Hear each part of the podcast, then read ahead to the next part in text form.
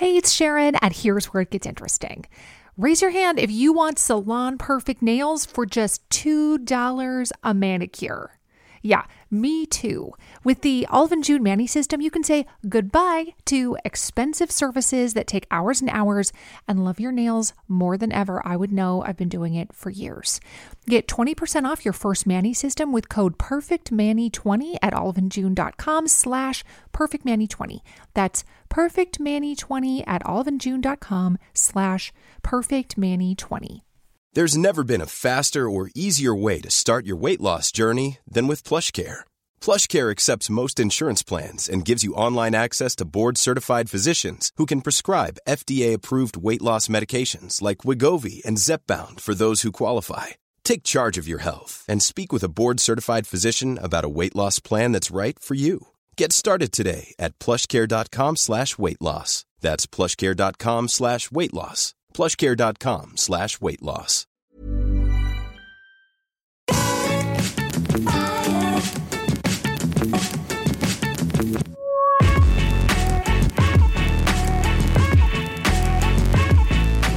Hello, everybody, and welcome back to the Triple Jump podcast. It's a video game podcast. My name is Ben. My name is Peter. And my name is Ashton. We're all back in the We're same back. room. Hello. How you feeling, Peter? Feeling much better, thank you. Good. Glad to hear it. How are you feeling, Ashton? Sleepy. Oh, Sleepy. It's a Thursday. It's a busy day uh, at work today. Yeah. So you'll be unconscious by the end. of the Yeah. I'm going to get home and I'm just going to pass out. yeah. Nice. Can't wait. How are you feeling? How are you I'm feeling? feeling. I'm doing all right. Thank you for us. Thank you so much for asking. That's all right. I'm prompted too. That's really good of you. Uh, each and every week on this very real video game podcast, we're well, actually, is yeah, a real- The, I promise the It is a podcast real part is real. podcast. We're sponsored by a very real video game adjacent sponsor. Do not see Dead Island 2 the Spider today. he needs to get his act together because the game is out now. The game is Yeah, out. We're is covering out. it today in a Needs to be review corner. representing. So you would have thought. Did you, did you get to have a chance to? What are you looking at over there? I thought there was a spider in the very corner by the door, but I can't tell if it's a spider oh, or yeah, it's a bit of there's Some, there's something lights there. I think it's just mismatched painting, Damn. perhaps. Um, but you know, you do share a house with Dead Island 2 the Spider. Yeah. So not only have, have you played seen- Dead Island 2, yeah. did you get a chance to talk to the the spider? I itself? haven't. No, I think maybe he was being a bit shy because obviously, like, you know, when you've made something and you give it to me, like, if you don't like it, like, you don't have to, Yeah. you, You don't have to eat you don't have to pretend. Yeah, like maybe that's what was happening. So Oh, poor guy. Well, either way, we will definitely be talking about Dead Island 2 later on. Yeah. However, Peter, I believe you have an ad read for a very real video game adjacent sponsor that helps us keep the lights on here. Yeah, I have. Um, you know that guy off of the horror movie who has a chainsaw for a hand? Yes. Yeah. Um, has he, a chainsaw for a hand? yeah, What horror movie is that? Mr. Evil Dead. Mr. in the Evil in the Evil Dead. Oh, I see. Right. Yeah. Okay. Um, he has a chainsaw hand.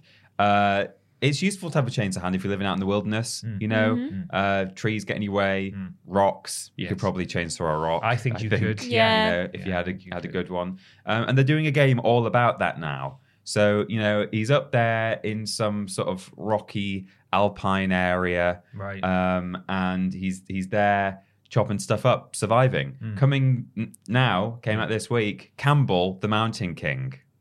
Excellent. Oh, That's good. that's not where I thought it was going. Oh Where right. did you think it was? well, going? he mentioned the word surviving, Hmm. and I thought we were getting a. It was going to be something to do with Jedi Survivor. Oh yeah. Well, that's But- out this week as well. It is out no, this week. it was Campbell the Mountain. King. Yeah, because of Bramble, the Mountain King, which we'll talk. I'll talk about today in uh, review corner. So I'm many review it. corners today. There's a lot of review So corners it, today. it is real or not real? Um, it, it's not real. The one with Bruce Campbell is not real. Oh, wow. Sorry, Damn that would be a good game as well. Remember I- when we played that worst game ever with?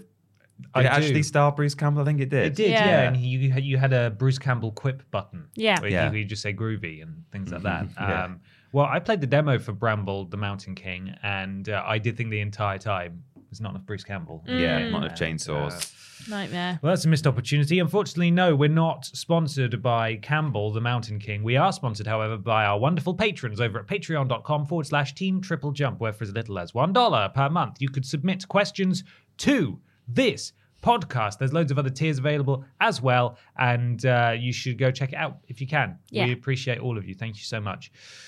Peter, uh, question. Got a question from Blake Thomas, who says, "Talk about a bad hair day, Oh, or a good one if you'd rather." It says, "Well, don't know. Uh, from Leon Kennedy's edgy fake uh, face curtains, sorry, not fake. From Leon Kennedy's edgy face curtains to Queen Sindel's murderous locks, uh, what are some of your most memorable hairdos of hairdos and don'ts of gaming? Uh, of gaming. wow, I really struggle. I'm getting back into it. Yeah, yeah, Yeah, yeah. I've been you off had for a week two off, weeks. then you had COVID. It's all right.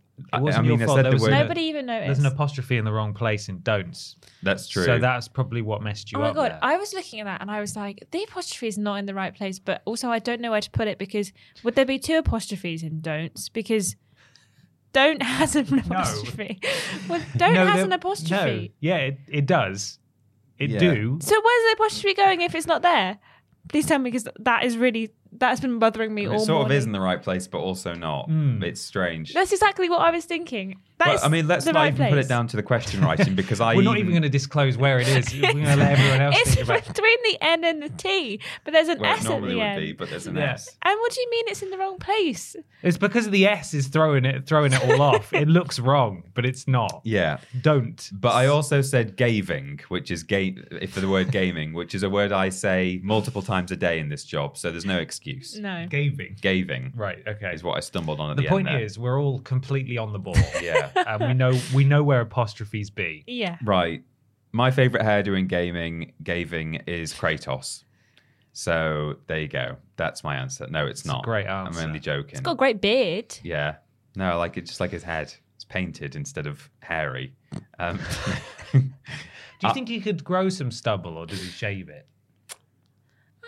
Um, I think he's got. There's too much testosterone in, in him to not grow hair. Or does testosterone actually make? Is that more Uh, associated there's- with baldness? Y- Yeah, it is. It is bold. Yeah. Is it? Yeah. Maybe that's why testosterone he's- is. so. connected Maybe to he baldness. shaved his Oh, head right. the first few times, but now he doesn't have to anymore. Maybe. Maybe he lasered it. Yeah. Yeah. He went to a special clinic Yeah. in Had his hair Athens. lasered off. Yeah. Yeah. Yeah. Um, no, that's not my real answer. Uh, Mm. If I'd not been prompted by Blake Thomas, I would have also said Leon Kennedy. He's got wonderful hair. He He's does. a very sexy man. Um, but to also give an answer that is not given in the question, I quite like Paul Phoenix's ridiculous hair. Yeah. That is just a pillar of hair and then flat on the top. Mm. Um, in Tekken 4, it, he wore it long because he had a bit of a. Um, like a crisis. What is it? Like a personality issue. Oh Like no. It wasn't like a midlife crisis. Is but he like- okay? Like, he, yeah, he's okay, but he sort of turned into like this this sort of rock star character where he was like, Oh, right. "I'm cool now," and then like the, his ending when you complete arcade mode with him. Oh no! Wait, I'm not cool. Actually. Yeah, he like Yeah. he looks in the he's, he's wearing these like silly like tinted shades, Mm. and he gets onto his motorbike, Yeah.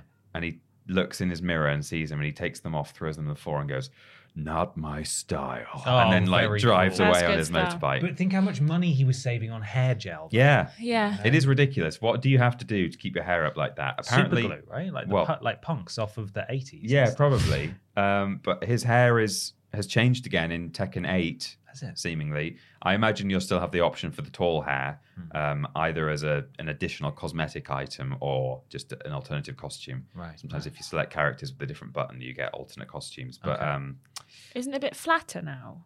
There's one that's like kind of got like Yeah. a bowl situation and it's flat on the top. oh yeah, that's someone else. That's from a different fighting game. There is someone whose hair is a bit like Paul's, but it goes out and then very flat. Yeah. I'm not sure who that is. Oh, that's No. uh, that's a Street Fighter, isn't it? Is it a Street Fighter? That's yeah. um that's uh that's um that they know they're Yeah, that- yelling yes, they're that yelling one. it. Uh, it's that guy that um, Flat top. Jean Claude Van Damme played. I'll Google. Oh right. in in the movie, I think, I but he didn't look name. anything like him apart from the the he because he has the oh, hello he has the U.S. flag tattoo on his arm, doesn't he? Does he?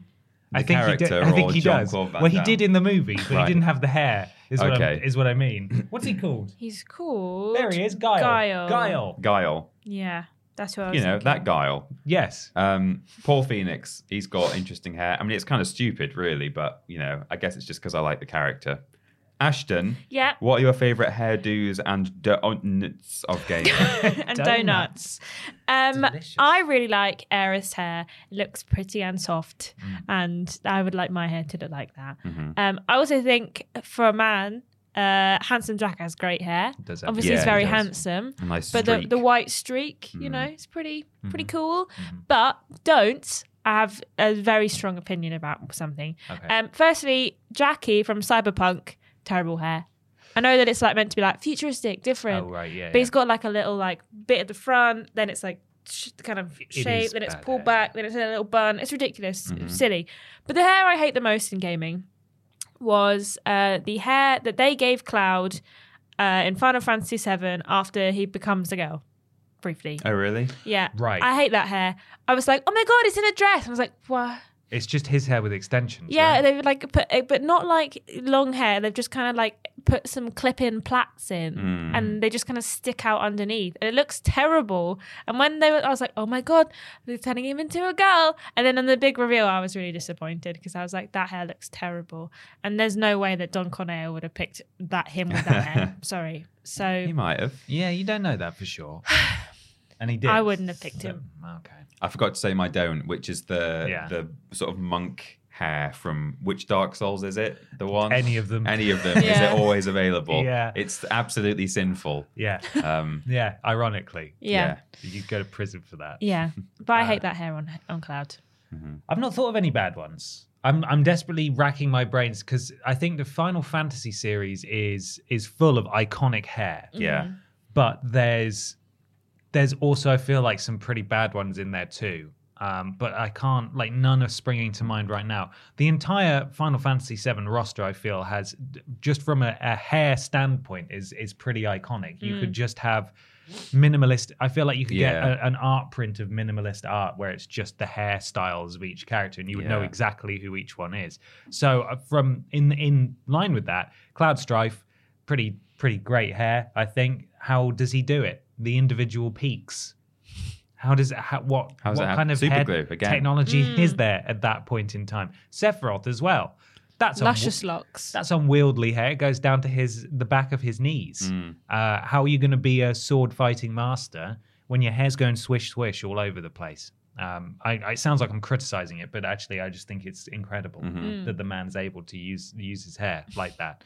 Um, Lady Hellbender from the Guardians of the Galaxy video game, the sort of red plait, mm. the the really long red plait. I think it's a powerful look. Mm-hmm. Goes well with her muscular physique and her armor and her big axe. Yep. And I think that looks that's a good hair.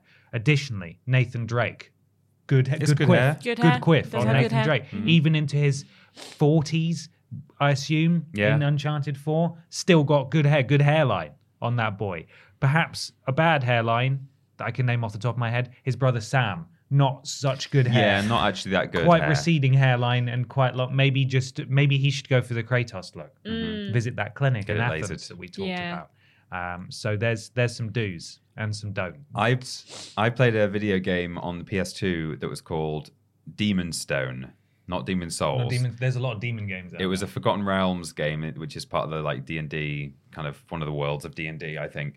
And um, it was in the the era where uh, they'd they'd come up, they had the technology to do hair that like moves with physics and stuff, Right. in cutscenes and things. And so they just embedded all this hair in this fighter's head, this guy with a big sword. And in one of the cutscenes, uh, he's like looking around, like watching these baddies, and he swings his head and looks at the other people, and he goes. I thought this outpost was abandoned, and his hair goes through his face as he turns, and then just flops out again. And they were like, "You know what? We're going to leave that in because at least it Perfect. moves." Yeah. That's true. Um, but Happens a lot in Horizon as well. Yeah. Aloy's animated hair goes through a lot of clothing. Yeah, things. normally it's just clothing, which I can kind of forgive because obviously you're giving her different armors and stuff. Yeah, but it doesn't tend to there. go like through her face. But sometimes it does feel like it's just moving on its own. I mean, it's she's got very good hair, and it's a very like impressive thing that they do with her hair. But sometimes it is unwieldy, and it just goes all over the place. I've just never forgotten that moment. The guy's entire mop of hair goes through his face, and they're like, "Yes, take it to the bank, everyone." Yeah, I think the hair on um, WWE 2K whatever the like the long hair that they put on my uh person Wrestler. wrestler. Yeah. Thank you. this year and last year, I just think it looks bad. yeah they are like, sort of they're like strands. ribbons Yeah, they are hair, and they like yeah. move as one, and it, I just don't like the way it looks. You should have seen in uh, WWE which one? What it would have been 2K18 No, yeah, that we played when uh, videos, or maybe 2K19 that came out towards the end of the year would have would have been yeah, may we well played. have been 19. Uh, they're one of those earlier 2K games when they had, if you had a a six woman match, the frame rate would just drop out of the game entirely Yeah. because it's trying to animate all this hair. The fact they've now got stable hair is is impressive, but you are right in that anything that isn't anything that you choose a preset from when you're you. customizing, bless you, you. Uh, it does look like sort of streaks of ribbon or Yeah. bacon.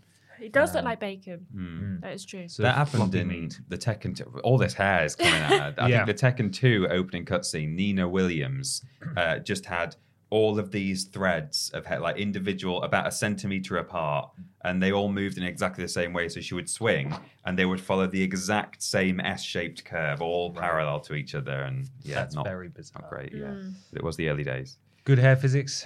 Uh, Resi 4 remake. Yeah. Because you can go into the perform. You okay? Yeah, I'm Eyes gonna, watering. I'm gonna sneeze again. Okay. Eyes. Uh, I was going to say eyes watering again. uh, you can go into this the, the performance settings, and there's a slider that's like just focused on Leon's scalp, and it just makes it glossier. Yeah.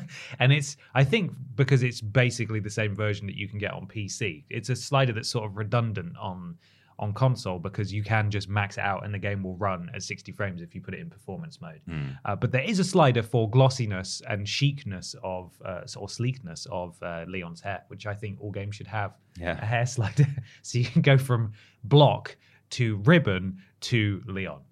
That's the that's the scale. Yeah. Well, it's time to move on to a section that we've never done before. Glad you're back, Peter, so that we can all do it in the same room. Okay. Yeah. Um, uh, Ashton, I can't actually. There's an apostrophe in a weird place. Oh, Can oh, sorry. Yeah, of course. Um, it's what we play in.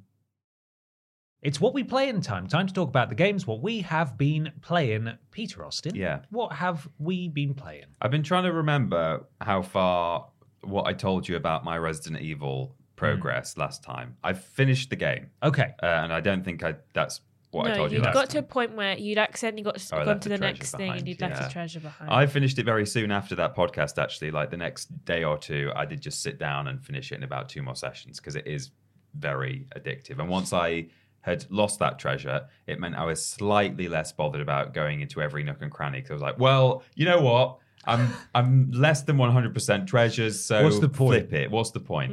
I did still get most of them, but uh, yeah, I was a little bit less bothered about it. I completed every secondary objective though, which was good. Um, did you do any of the um, uh, s- I can't remember how they word it, like serious threat or dangerous threat ones, where if you uh, Oh, like there's a it's like a bounty for like there's uh, a wolf in this area. Yeah. Look, I went back and looked for that wolf and I couldn't find it. I struggled to find the wolf at first, and it's because it you go to the area where it tells you, Hmm. and then it very briefly appears on the other side of a gate, which is back probably the way you've come in that how to get there. okay. And then you have to go through that gate and follow it to like two other points before it then appears to fight you. Okay. Um, Sounds, so, sounds a bit Dark Souls quest to me. right, yeah. So you track. I mean, it's not far, but you yeah you track the wolf. But there's um, uh, there are some real spooky ones. There's like Oh. a special. There's a golden knight in the area where you fight all the knights with Ashley. I think I did take him. It's I about up six and a half feet tall. going back through and killing all of those guys. They're, Yeah. they're, that's a spooky area, isn't pretty it? Pretty spooky. Yeah. Um, and then there's a even a special version of the Regeneradors. You know the Don't the, like the those. breathy ones. Yeah.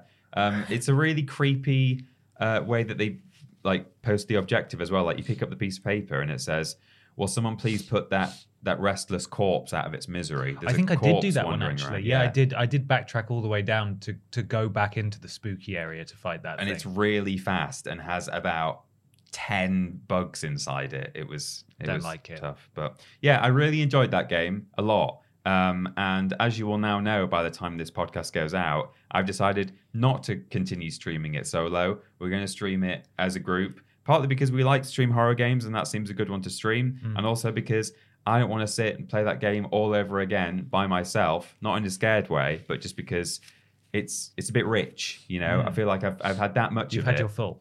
I have, Your full? yeah. Your So fill. I haven't had any. Exactly. So Mashton Yeah. Matthews is gonna gonna kick some. Mashton Matthews. yeah, Yeah. he's gonna kick some ath. Wow. Use. That's new. Uh, You're in, going to get mashed. in Res Yeah. in Resi Four. Yeah, Yeah. so I thought if we divide it by three and do 66% each, then Yeah. I'll be able to cope with it a bit better. Yeah. Um, so I finished that. And then since then, I've also played the first maybe two hours of Bramble, the Mountain King. Mm. We'll do a review corner on that in just a moment. But yeah, I've really enjoyed that. Oh, good. Um, a little bit spooky, but also at times really like cute, almost saccharine, a bit sort of triny. Like I'll I'll talk about it in a minute, but yeah, Okay. very very nice. Um, and uh, that's all I've been playing, I think. So Ashton, I played a few things this week. Um, I played some Minecraft Legends, which is the new one that came out recently. Boring, oh, boring. right, Like it kind of wasn't what I thought it was going into it. Like what they'd shown was like really like fast paced, and that like you can build up a little like kind of base, and the piglins will come and try and attack you. piglins. But we were playing it in co-op and we were doing like the main story because we didn't want to play online against other people. And it's just kind of aimless. Like at the beginning, you're kind of just meandering around from one village to the next village to the next village, and they're all like quite far away on the map. And then you've got all your little mates, and then you can like unlock things to get more resources, to get more little men in your army. And I mean, it's fine, but we were just like, so indifferent and we stopped playing it. We were like, we're never coming back to this ever again. So let's just uninstall it. But yeah, it's just a bit boring. Like it'd probably be fine for like a few hours if you've got like a kid with you, for sure. But I just yeah, not very interesting. And last night I finished Burning Shores, which is the Horizon DLC. I thought it was bloody great. Um, the I'd I'd have to say though that I don't think as a DLC it's as strong as the first game's DLC. I think it's kind of lacking in a bit of substance. Um, the boss fights are uh, relatively fun. The story of the actual DLC itself is pretty interesting, and the characters that you meet are really nice and pretty. And um, and I just felt that there wasn't really much going on. I think there was maybe like two side quests in the entire DLC that took like 10 minutes to do each, one right at the beginning and one halfway through. And I thought, oh, maybe once I've finished the story, there'll be more side quests, but there's not. There's none of that. Um, there's also like, it's, they kind of encourage you to explore on your own and find these collectibles, but they're not marked on the map. So whereas in the other in the rest of the game there's a question mark, there'll be something there. These collectibles aren't marked anywhere. So there's like a thing called like a Delvers something or other, and they're all these like Osseram Delvers that have died in various places around the map thanks to them like looking for this gold haller that they're looking for. Um but you've kind of just stumble upon them. They're not marked on a map or anything. Like Aloy will just be like, "There's something in that cliff over there," and I'm like, "Wha- "What cliff?" Uh, we're surrounded by like loads of cliffs, so I'm like looking around trying to find what she's talking about, um, which I don't love, given that kind of it's a big, vast open world where there's lots of like ocean and also you're flying on a, a machine. Um, but again, visually stunning, and they've really put a lot of effort into what it looks like. And there's lots of kind of tidbits to Hollywood and Los Angeles where you are. Um, so yeah, I've really enjoyed the story of it. They have, I think, unfortunately, really are going to have to rewrite the third game because of obviously Lance Reddick's passing. Um, because the end of the DLC definitely sets up that like you and Silence are going to go and do this thing that they've kind of figured out together, and he's going to help you, and you're going to. They kind of have a moment where they're like, "We'll do it together. Like you can't do this alone. Let's help each other out." And then I was like, ah, "Oh, oh no." So I am I'm not worried, but I, I feel bad for them in the sense that they're like going to have to figure out a way to respectfully remove silence from the story because no one's going to be able to recreate who silence was because Lance Reddick was just amazing. Wasn't it his likeness as well? Yeah, exactly. It looks just like him. And I don't think I just don't think that they would be disrespectful in using an AI to like Oh yeah. put No. his voice together from all of the hours of voice lines that they've got from him. So I I do think they're going to have to rewrite it, but I'm sure there'll be a way of doing that. So Mm. so yeah, I enjoyed Burning Shores. I've still got to finish all of the bits and pieces to 100% it, and then um, then I'll probably have to find something else to play. But there's lots coming out, so I'm sure there'll be something. Yeah. There's plenty coming out. Yeah. You also played Dead Island 2. I did, but I'll talk about that in a minute. hmm Um, I've played a few things, but nothing too substantial because I've just sort of been killing time until Star Wars comes Yes. out um, yesterday at the time of release. Uh, we'll maybe be covering it in a review corner on next week's podcast, but we didn't get uh, a copy in time, unfortunately, to to discuss it. We might now. not get a copy at all. I We might don't not get a know. copy at all. No, who Not holding my who knows? It's uh, it's it can be an uphill battle sometimes. So I have played a little bit more Pokemon Gold, and I've been making my way through the Kanto region. And uh, all the Pokemon I've caught so far, I went through the laborious task of taking them out individually from the PC and uh, basically evolving all of them to complete their Pokedex entries as far as I could, apart from the ones that I had to trade to evolve. Uh, so I'm still uh, chipping away at that here and there. I played Melbits, which is nothing to do with uh, Mel B off Oh. the Spice Girls. Mel B. It's. Mel B. It. Get fit with Mel Bits. It is a, uh PlayLink game, a party game oh, that Oh, yeah. you control with your with your telephones, and it's up to four players. And you, it's sort of like Lemmings in that you have you you have the Mel bits, who are these little monsters hmm. who sort of trudge aimlessly around this very colourful little puzzle world, hmm. and each there's loads of different stages, and each player on their phone has a button to control something in the level, whether that's lowering a, Right. a lift or raising a lift or rotating something or controlling a spring. And there's a couple of different paths usually where you can get uh, like treasures for extra completion. Uh, but you, I think you need to get over half of them out to succeed. And it's pretty easy to just yeet them off the stage. And sometimes there are actual spooky enemies in there as well that you need to avoid, or like certain players need to put up walls to so because they're all walking their path as well to Right. separate them and so on. So it, I had quite a fun time with it, but the people I was playing it with uh, really struggled, and and it just sort of devolved into okay, purple, purple, I'm gonna purple, no, uh there was also quite a bit of input delay on the Ah. phone. Yeah. So you would press the button and then slightly too late, it would actually react to what you'd done, which uh, kind of ruined it a bit. But it seemed pretty fun. I'd be keen to give it another go with people who were, you know, good at it. Uh, so maybe one day. Uh, I've also, I also want to thank uh, everyone for supporting Napril um, so vehemently Oh, very yeah. successful horse month on Twitch, um, and as a result, I did get most of the trophies in Bibi and Tina Adventures with Horses, uh, and I finished that off yesterday to get the rest of the trophies. And I thought you did the other one, the My Little Pony one. I did the My Little Pony one on stream, Mm. Oh, did you? so I managed to do that all I on see. in one go. But Bibi and Tina, it was a it was a two it was a two parter. and exclusive news uh, coming next month. Maypril, yeah. More, more, More Napril. of that. more, more, even more. I don't even know what would April be. It's April, but with a May Yeah, no, it's, Yeah. it's Nothing to do with horses. No. Uh, and finally, I finished off Gears 5 in co op, and it was fine. It sort of shoehorned in an emotional, dramatic twist at the end that I felt it, it didn't, it felt kind of out of nowhere. Bit unearned.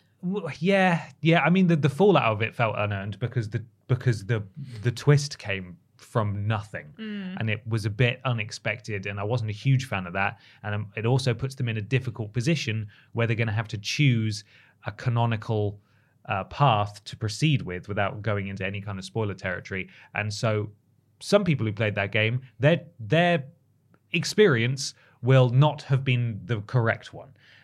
I, I'll put that extremely vaguely. Um, and uh, it, it honestly, it doesn't sound like they have. Uh, they're actually that far into making Gear Six at the moment. From from some like um, what am I trying to say? Cursory glances around the internet.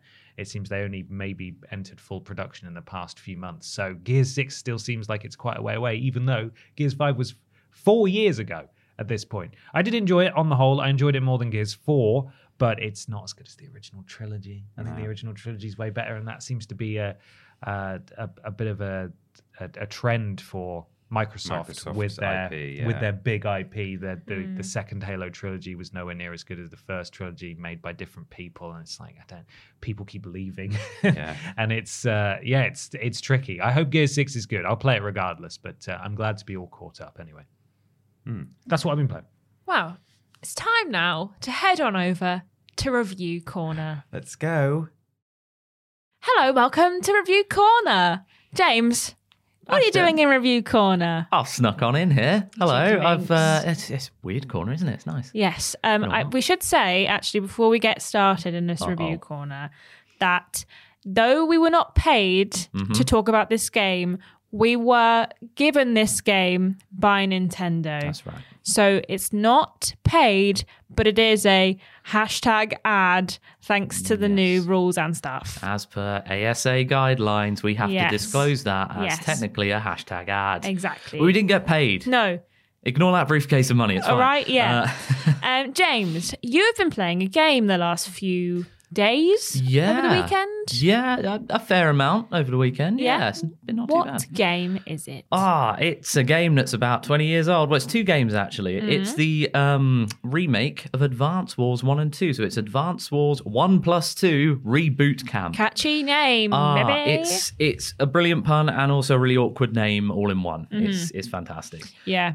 So you've been. So it's the it's a tactical RPG. Uh, yeah, well, um, not not so much like RPG, I suppose, but it's that sort of you know like the same sort of vibe. It's like a turn-based tactics sort of thing. Mm. right up your alley. Yeah. Oh, yeah. Yeah. It's fantastic. This game is probably the reason why I like those things because back in the day I played a lot of Advance Wars 2 specifically.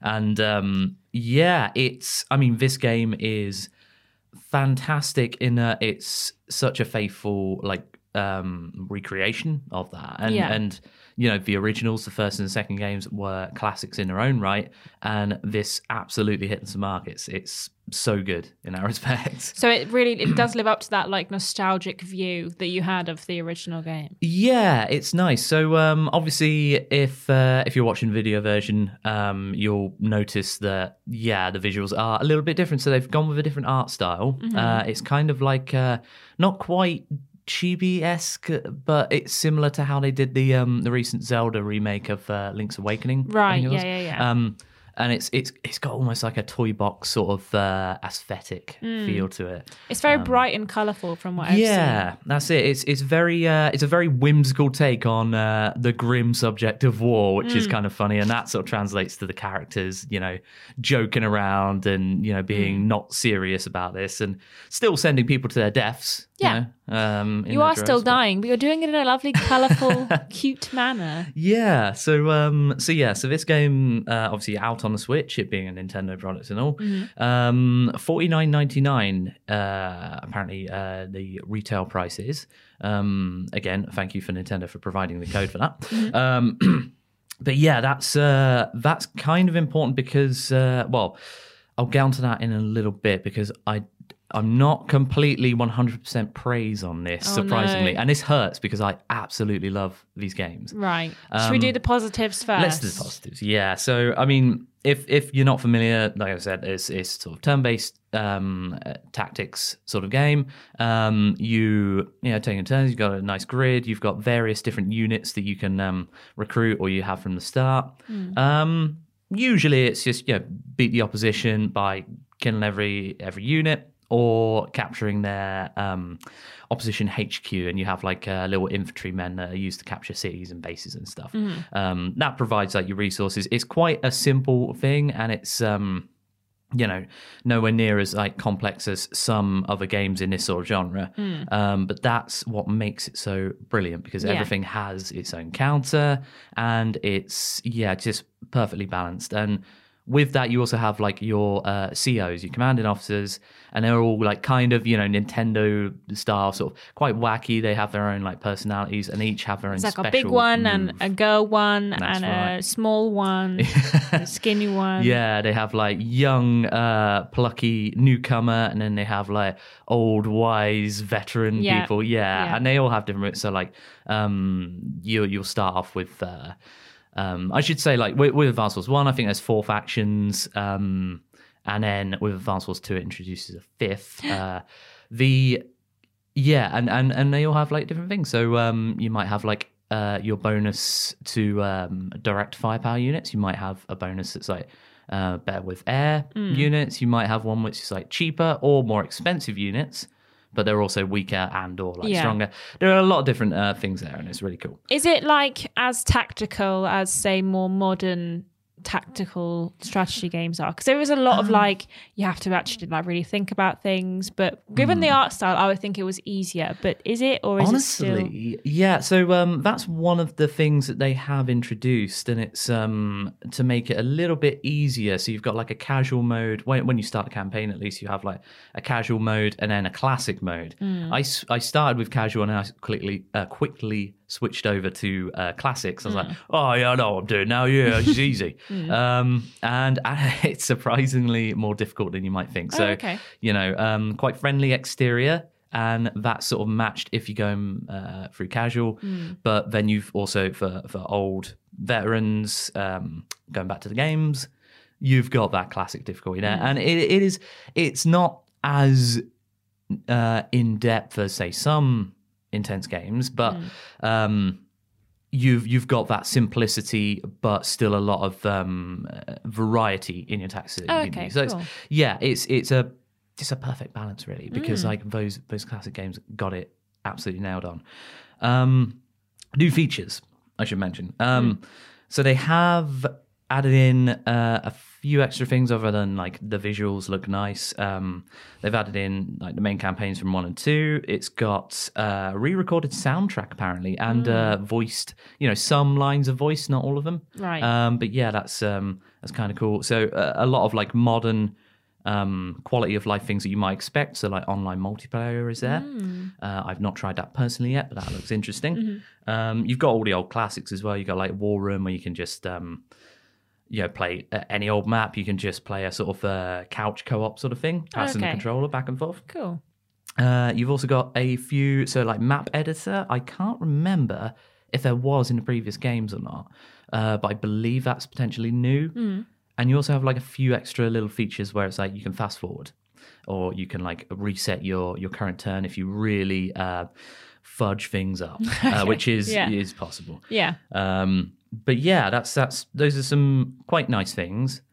But and But- I don't want to complain, but I feel like I should because even though I love this game and you know nostalgia is a massive um, factor in that, it's forty nine ninety nine pounds. Yeah. Um, you know, uh, converted to dollars or your local um, Currencies. currency of choice. Um, and yet, for something that's claimed to have been like rebuilt from the ground up, they've not really included that much different in there. And uh, that's, you know, that's a good thing because I'm not asking them to like, you know, reinvent the game because it was already good to begin with, you know, and that would take a lot of like tweaking and messing around with systems and whatnot. But there are like simple things that they could have included. So just one example I noted down was in uh, similar games like Fire Emblem, um, you can, I think, hold down a button and you see all of the attack ranges of the enemy, which is kind of important. That's like a big part of the thing of like, okay, where can they attack me? I'm going to just sit right outside that Yeah. and then hit them back. You can't do that with all of the enemy units. It's only like one at a time. So you just find that you're going through and holding down B on this this unit and that unit, and, and yeah, there's that seems like such a simple thing that they could have included. And there are, you know, no doubt uh, a lot more sort of simple. So like a one button like end turn sort of thing, for example Yeah. it feels like they have done you know a lot for the visuals and whatnot but they've also done a bare minimum in terms of like yes they've included online multiplayer Yeah. and they've included some things that you expect them to do but that's it there's Right. nothing where i've been like oh that's a really cool surprise i didn't know that and They've kind of brought it into into the modern era, but they've not innovated on it at all. No, basically, that's basically it. They've done like a few innovations, and it just feels like, uh, and this is a, you know, a quite a slight concern because if you liked the originals, you're gonna love this still anyway. And if you like other tactics-based games, haven't gone around to these, this is a perfect way to like jump in and experience it. Yeah. I just feel like they've missed a trick. Do you think That's because of how many of this genre there is now out Mm. in the world, do you think that if a new player was like, "Oh, I'm going to try Advance Wars," that they would maybe struggle because of the like modernizations aren't necessarily all there? I think, yeah, I know what you mean. So it's like uh, a little bit of like the antiquatedness of it. Um, you know, uh, some of the things might seem a bit old hat. I think, yeah, maybe there's a little bit of that in here as well. Um, but yeah, it's. And, and another point as well, and this was brought up um, when I was I was talking to uh, our our wonderful editor Ciaran. Um, he mentioned, well, hang on, don't they do like Game Boy Advance like emulator system on Nintendo Switch Online? Um, and you know, they obviously they delayed this for you know, several reasons, but they delayed it to the point where the GBA stuff is now playable on Nintendo Switch, right, and so they might as well have just included that right, here yeah. because the different innovations in this game, there there's not quite enough there. But yeah, it's it's a it's a weird one, and it feels wrong fundamentally inside for me to be complaining about this, but also because you're spending quite a lot on that. It once again, it's Nintendo like banking on nostalgia. Yeah. and it's a it's a shame in a way. But other than that, I mean, it is it is still very good because the originals were very good. Mm-hmm. So yeah, They've not messed them up. no, exactly. So that's a good thing. Yeah, Yes. don't don't take this as me, you know, saying, "Oh, this is a bad game." You know, like three, like one out of ten. But Mm. No, it's it's very much. Uh, I mean, for me, probably like nine out of 10, something like that. But Well, adding arbitrary scores. James, I'm glad you're enjoying it. But yes, Uh, there was a little tidbit about Advance Wars 1 and 2 Reboot Camp. If you're listening on the podcast feed, you can check out James's stream from the other week or potentially the video version of the podcast to see the game in itself. And now I believe we have another review corner that we're heading my over to, a different corner of the room, would you believe? oh bloody she's over there. I can see him. Hello, just just waving. Hi, me. Hi, hi, hi, you. And here we are in the other corner of the room Oh, doing a, a review corner, but James has been replaced by Peter. James is over there. Ashton Yeah. walked over here to this Yeah. corner.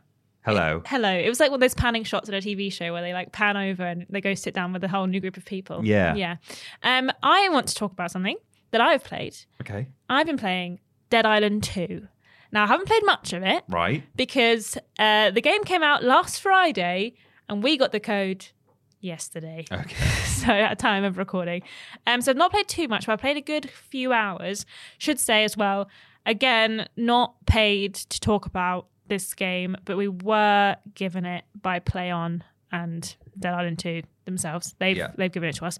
And Um, the same applies for the next game we're going to talk about yeah, as well. So exactly. the same same statement. Yes. So, um, Dead Island Two is the sequel to Dead Island OFS, and um, it's a open world ish, in the sense of like there's lots of different areas, but they're not kind of one big ginormous continuous open world. Right. Um, so each area has like little offshoots and side things that you can find, um, side quests and stuff.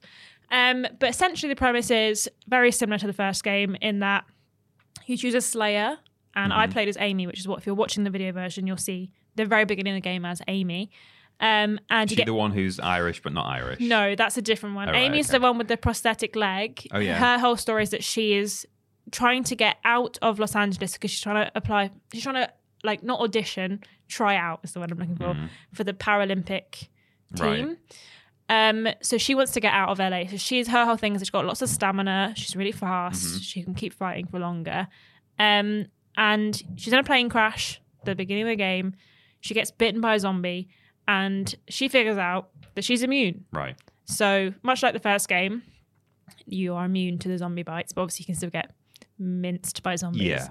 Um, and she sets off to try and find a way out of LA, essentially looking for the authorities to be like, I'm immune.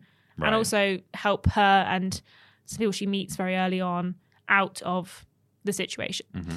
Um, it plays exactly how you've seen it in the trailers. In the sets, a very hack and slashy. You pick up weapons, you hit enemies with them, they lose their durability. Lots of blood. Lots of blood. I don't even know how much we're going to be able to show on YouTube, to be honest, without getting age restricted because it's very gory and it's very bloody. Mm-hmm. Um, there's a skill system that has like cards that you can slot in. So you've got like four there's like four or five different segments of your skills. You unlock the ability to put cards into each one of them as you go. Um, and yeah, they're kind of very basic things like if you dodge, you get health back, or if you do Right. damage, you do you take health back, that kind of thing. Um, also, one thing I did notice there was a couple of little bugs. The game visually looks great, like um, it's pretty stunning.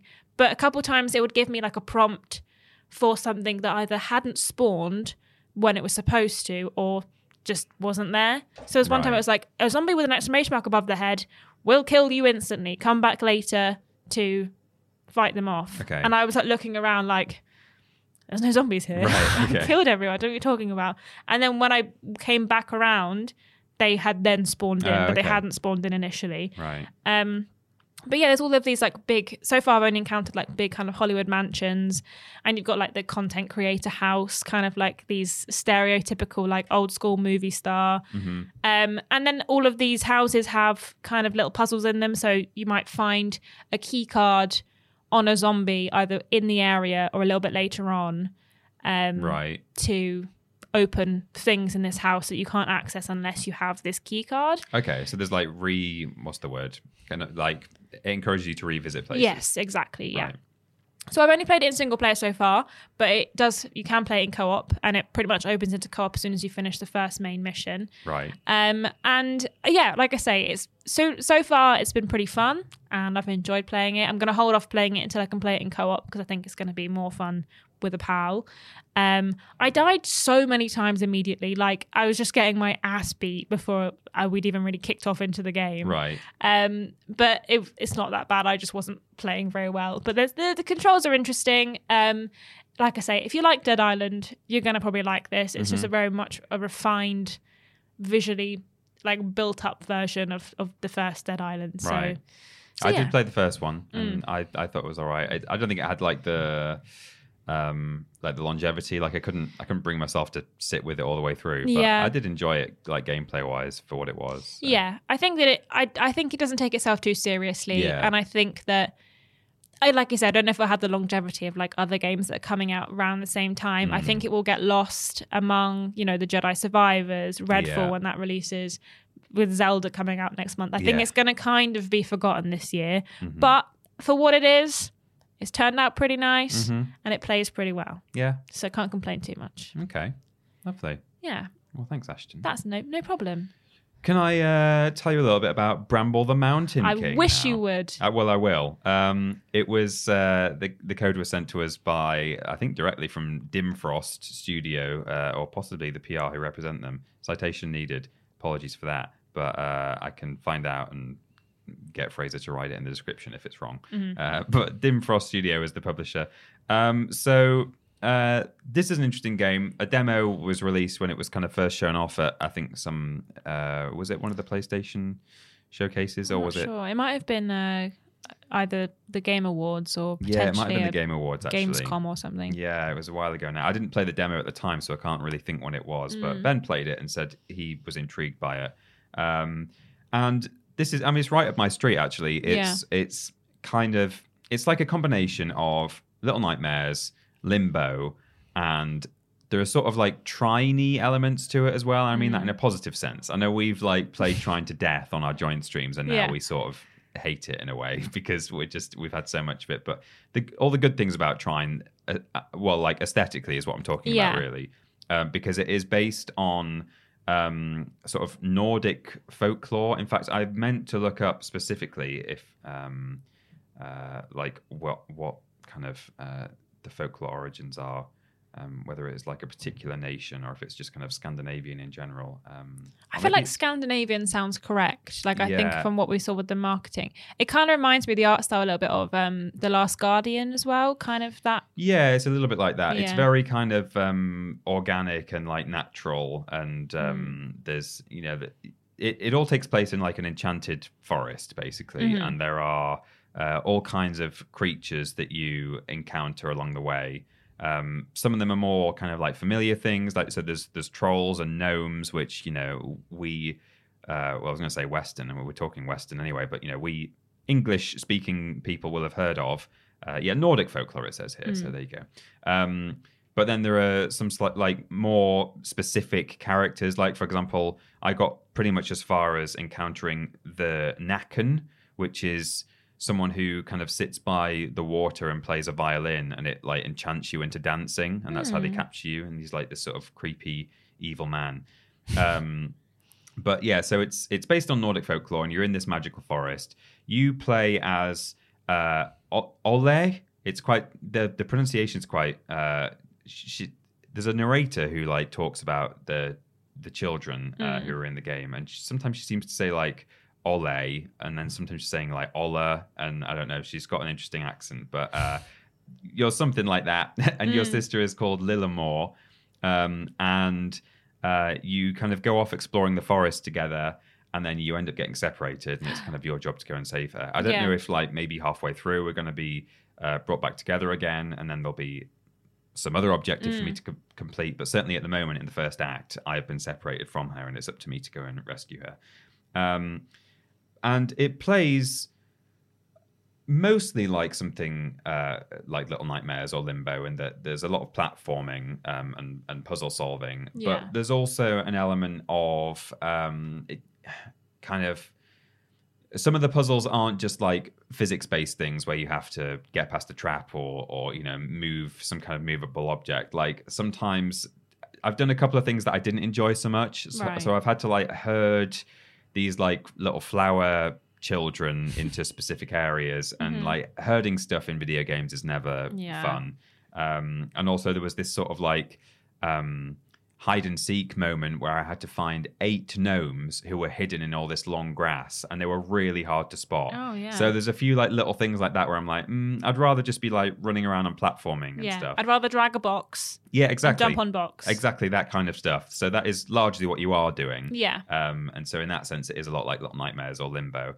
um, but also in the sense that it can get really dark in places and like really gory and spooky. And I knew that like the way they presented it in the marketing, it, it, you could tell that it had this like darkness to it and this edge Yeah. to it. Um, but then once you start the game, it is quite sweet in a lot of places, and there's like lots of really beautiful vistas. It looks great actually a lot of the time.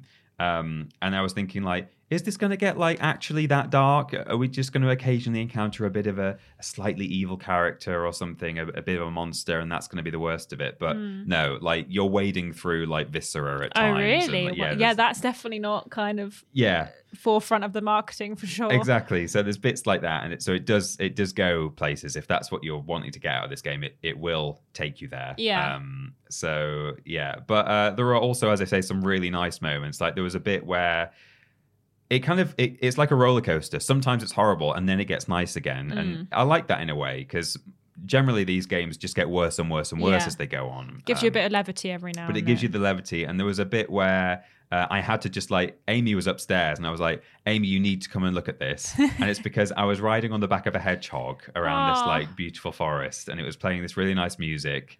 And uh, she just came downstairs, and she just like was standing with her mouth open, staring at the screen. She didn't say anything, and she was like, "What is this game?" And I was like, "Oh, it's Bramble. You have to play it." So yeah, uh, it can be very nice, very sweet, also very horrific. Um, but it looks fantastic. It plays pretty well, other than a couple of these sort of like little mini games. And uh, there's lots to encourage you to replay it as well. So you ha- there's like little collectibles and like uh, little statuettes that you can find, um, and also books that will tell you about some of the folklore aspects, which I was pleased about because for the first sort of half hour or first hour, I was like, oh, you can see they've taken all these all this inspiration, but I, as a an English person, don't know specifically what I'm dealing with Yeah. here. But actually, then I I found this this collectible book that told me about the Näcken and the the whole folktale around Oh, that's him. pretty cool. And I imagine there are going to be more of those as I Hmm. go on. So.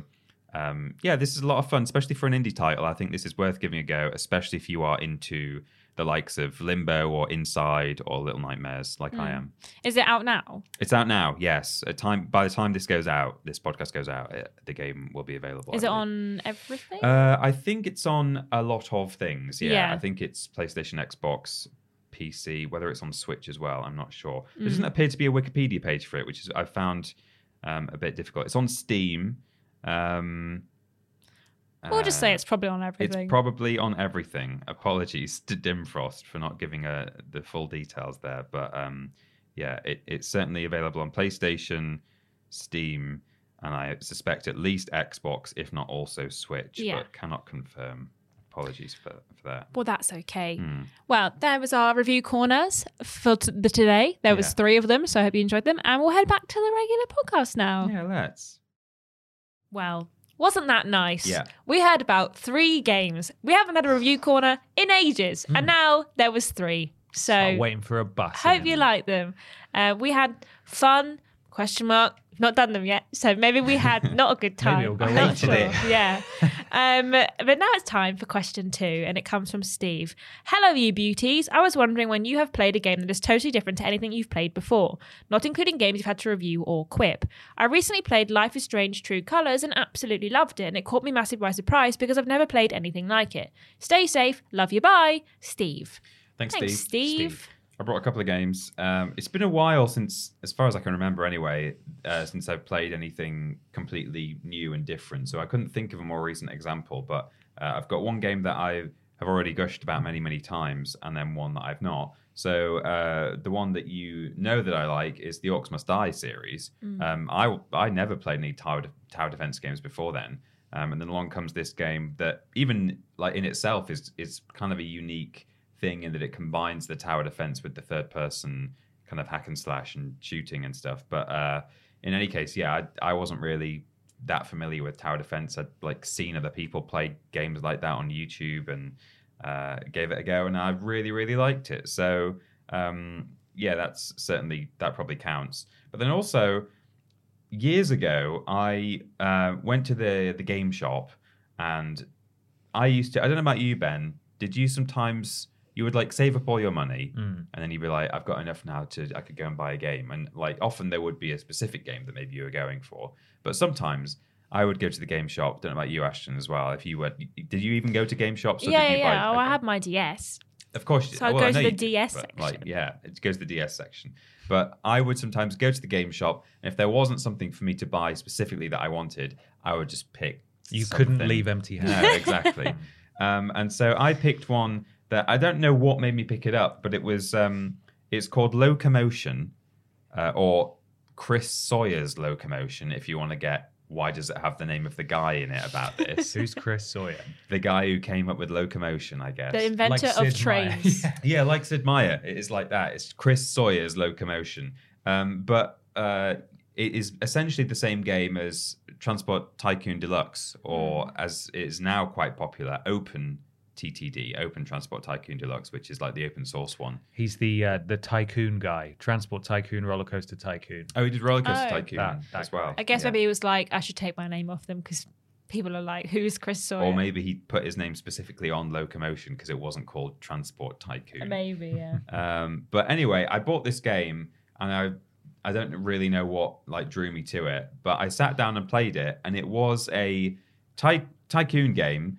But you're not building roller coasters; you're just building like roads and train tracks and stuff, which sounds really boring Right. but was actually surprisingly fun and interesting. So it will generate this open, like top down map, um, isometric, with a load of random towns and also industries. So there'll be like a coal mine over there and a factory here and stuff. And like, you know that the factory needs coal for its uh, to fuel its like stuff. And uh, you can like build a train set, a, a train track to get the coal there, and then you take the product of that factory like out to somewhere else, someone who wants to use that. So you just build all these like literally just transport networks with roads and like buses moving people around from towns to towns.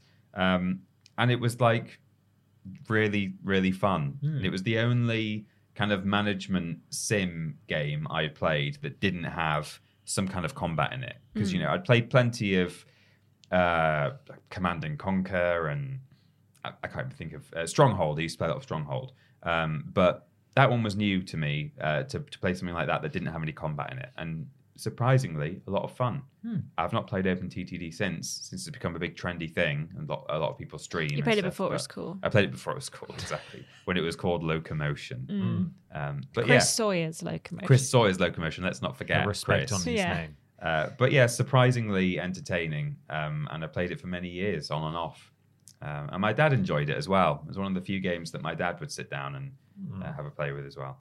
Ashton, what about you? I have a few, but they're quite recent ones. Um, I have never really been into a uh, like a strategy turn-based situation. I find them boring, and most of the time, I just find the art style entirely uninteresting. Um, but I played Mario and Rabbids Kingdom Battle yeah. on a plane when I was going somewhere or other, um, because MB had been playing it and he was like, You might enjoy this, give it a go. And I spent the like three and a half hours on the plane just playing Mario and Rabbids Kingdom Battle and didn't talk to Ben at all. I was like, I'm playing the game, please. Um, and I really enjoyed it. And I played the whole uh, way through that game, and I've played the more recent one, Sparks of Hope, as well. And I, yeah, I thought it was great. I had a lot of fun playing it. I haven't really played any other um, turn-based games because I just I have to find them interesting before I even go in. Like if it doesn't interest me, as soon as I start playing, it's in the bin.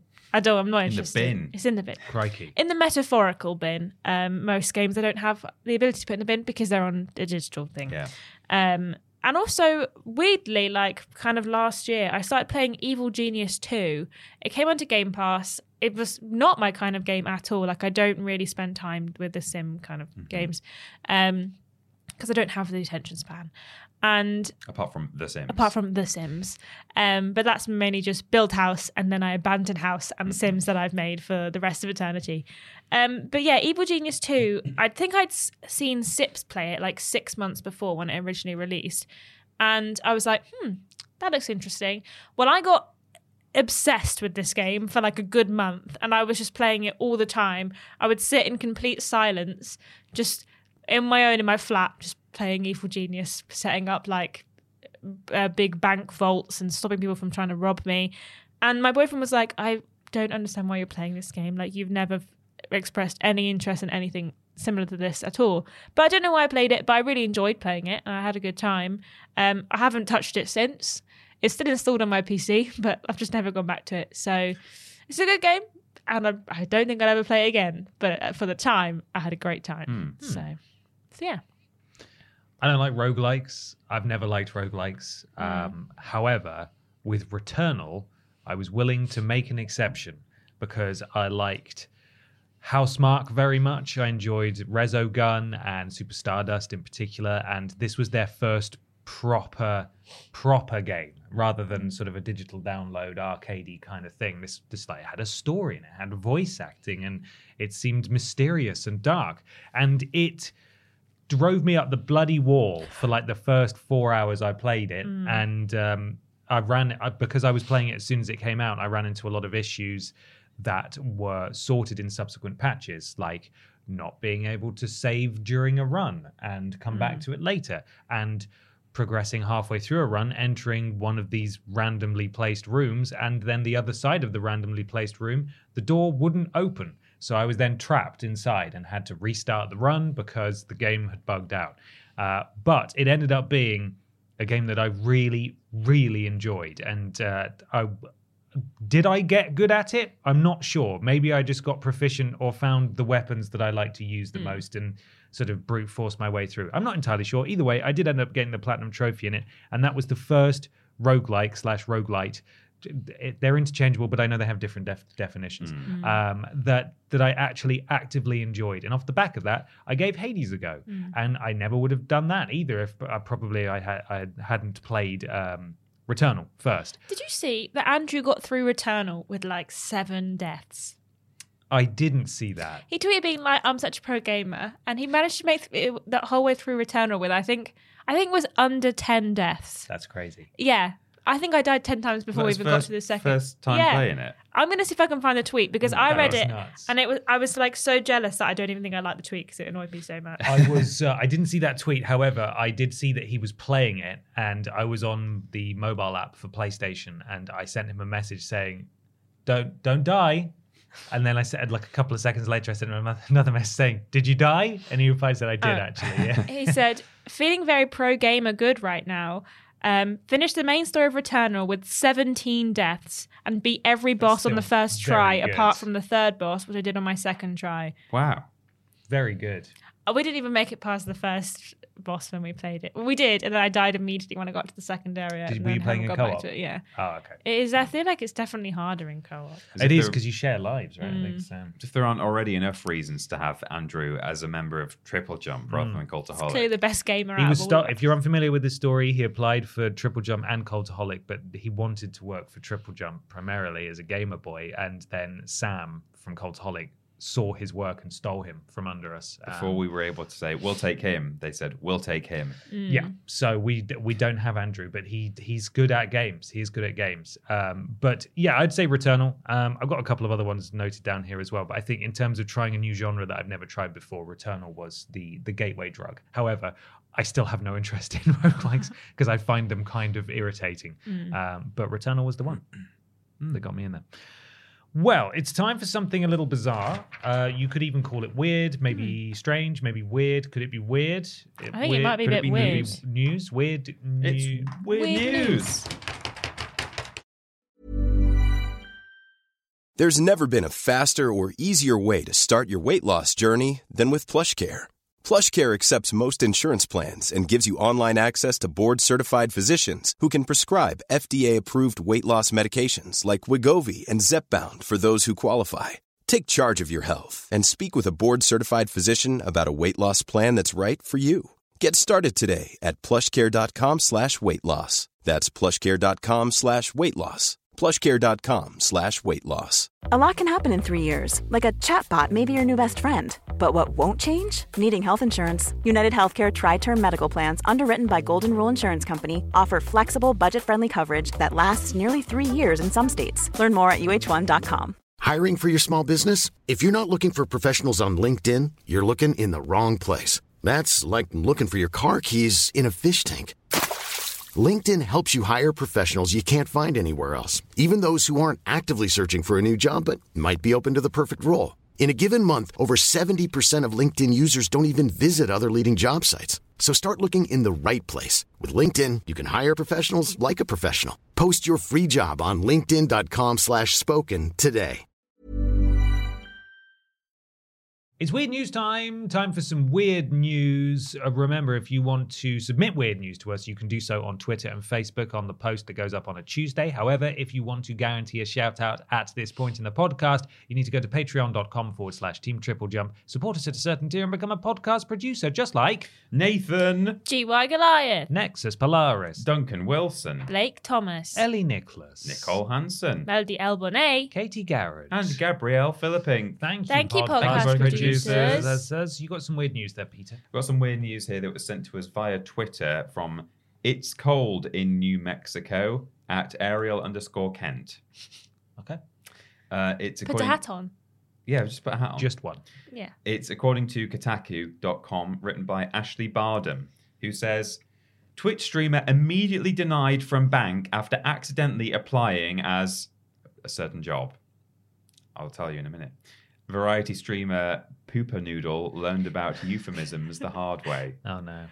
Um, Did she apply as an accountant? as a pooper? No, it does say that at the end of the article, though, about. I think that's apparently a thing that some people Yeah, say. so if you're a sex worker, people online you say I'm an accountant because like that's like a go-to. If someone says, "Oh, what do you do?" If you say mm. you're an accountant, no one asks any other questions Right. because their accountant's boring. Yeah. So if you don't want people to know that you're a sex worker, you say, "Oh, I'm an accountant." Well, let's see where this article goes.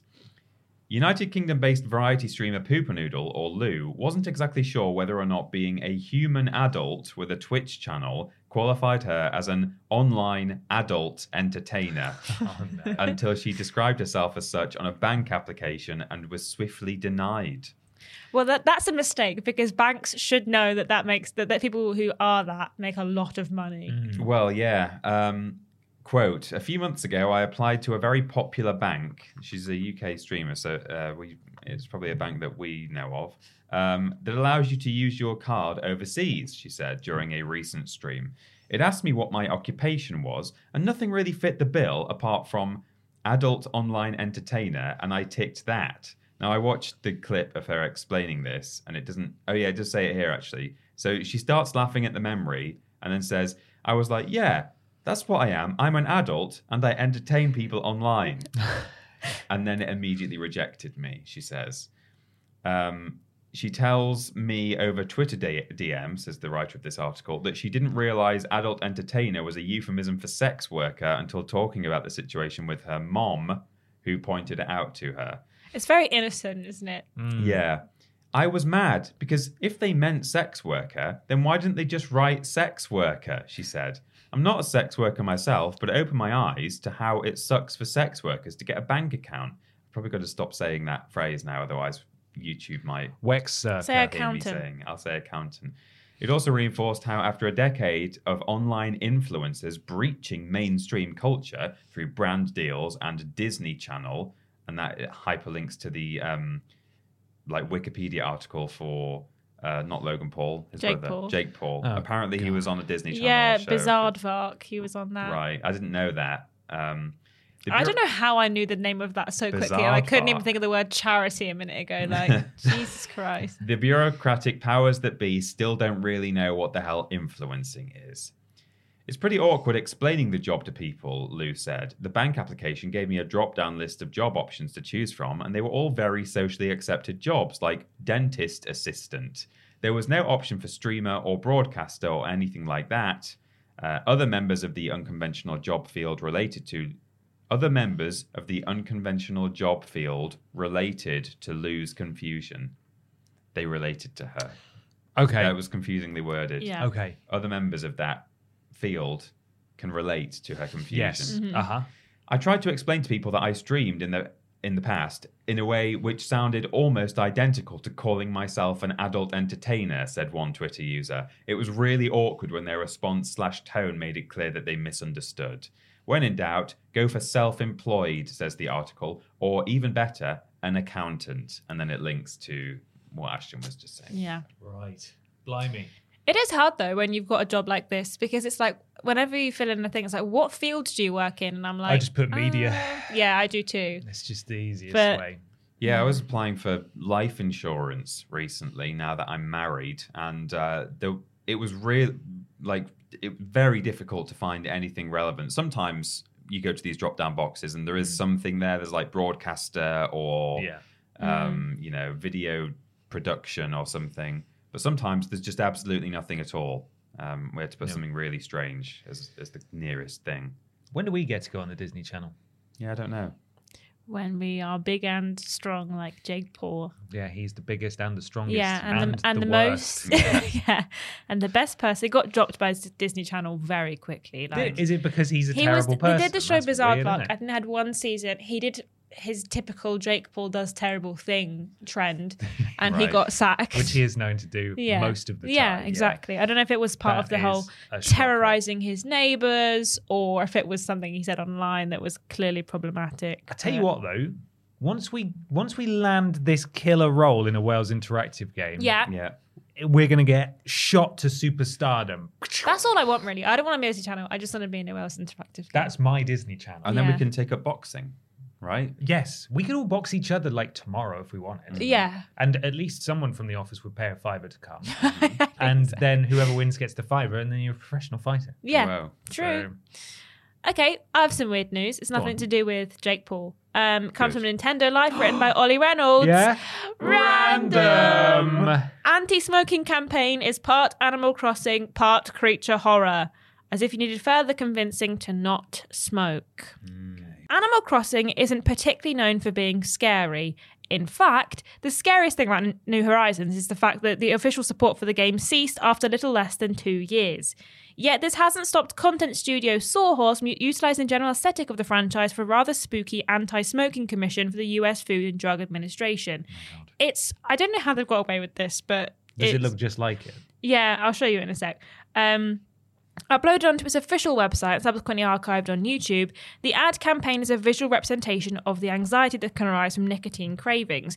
It showcases a cute Animal Crossing inspired character hopping into bed before a fiery smoke monster rises up from the floor. It's definitely effective at what it sets out to portray, yet the choices to use the visual style for Animal Crossing is certainly surprising.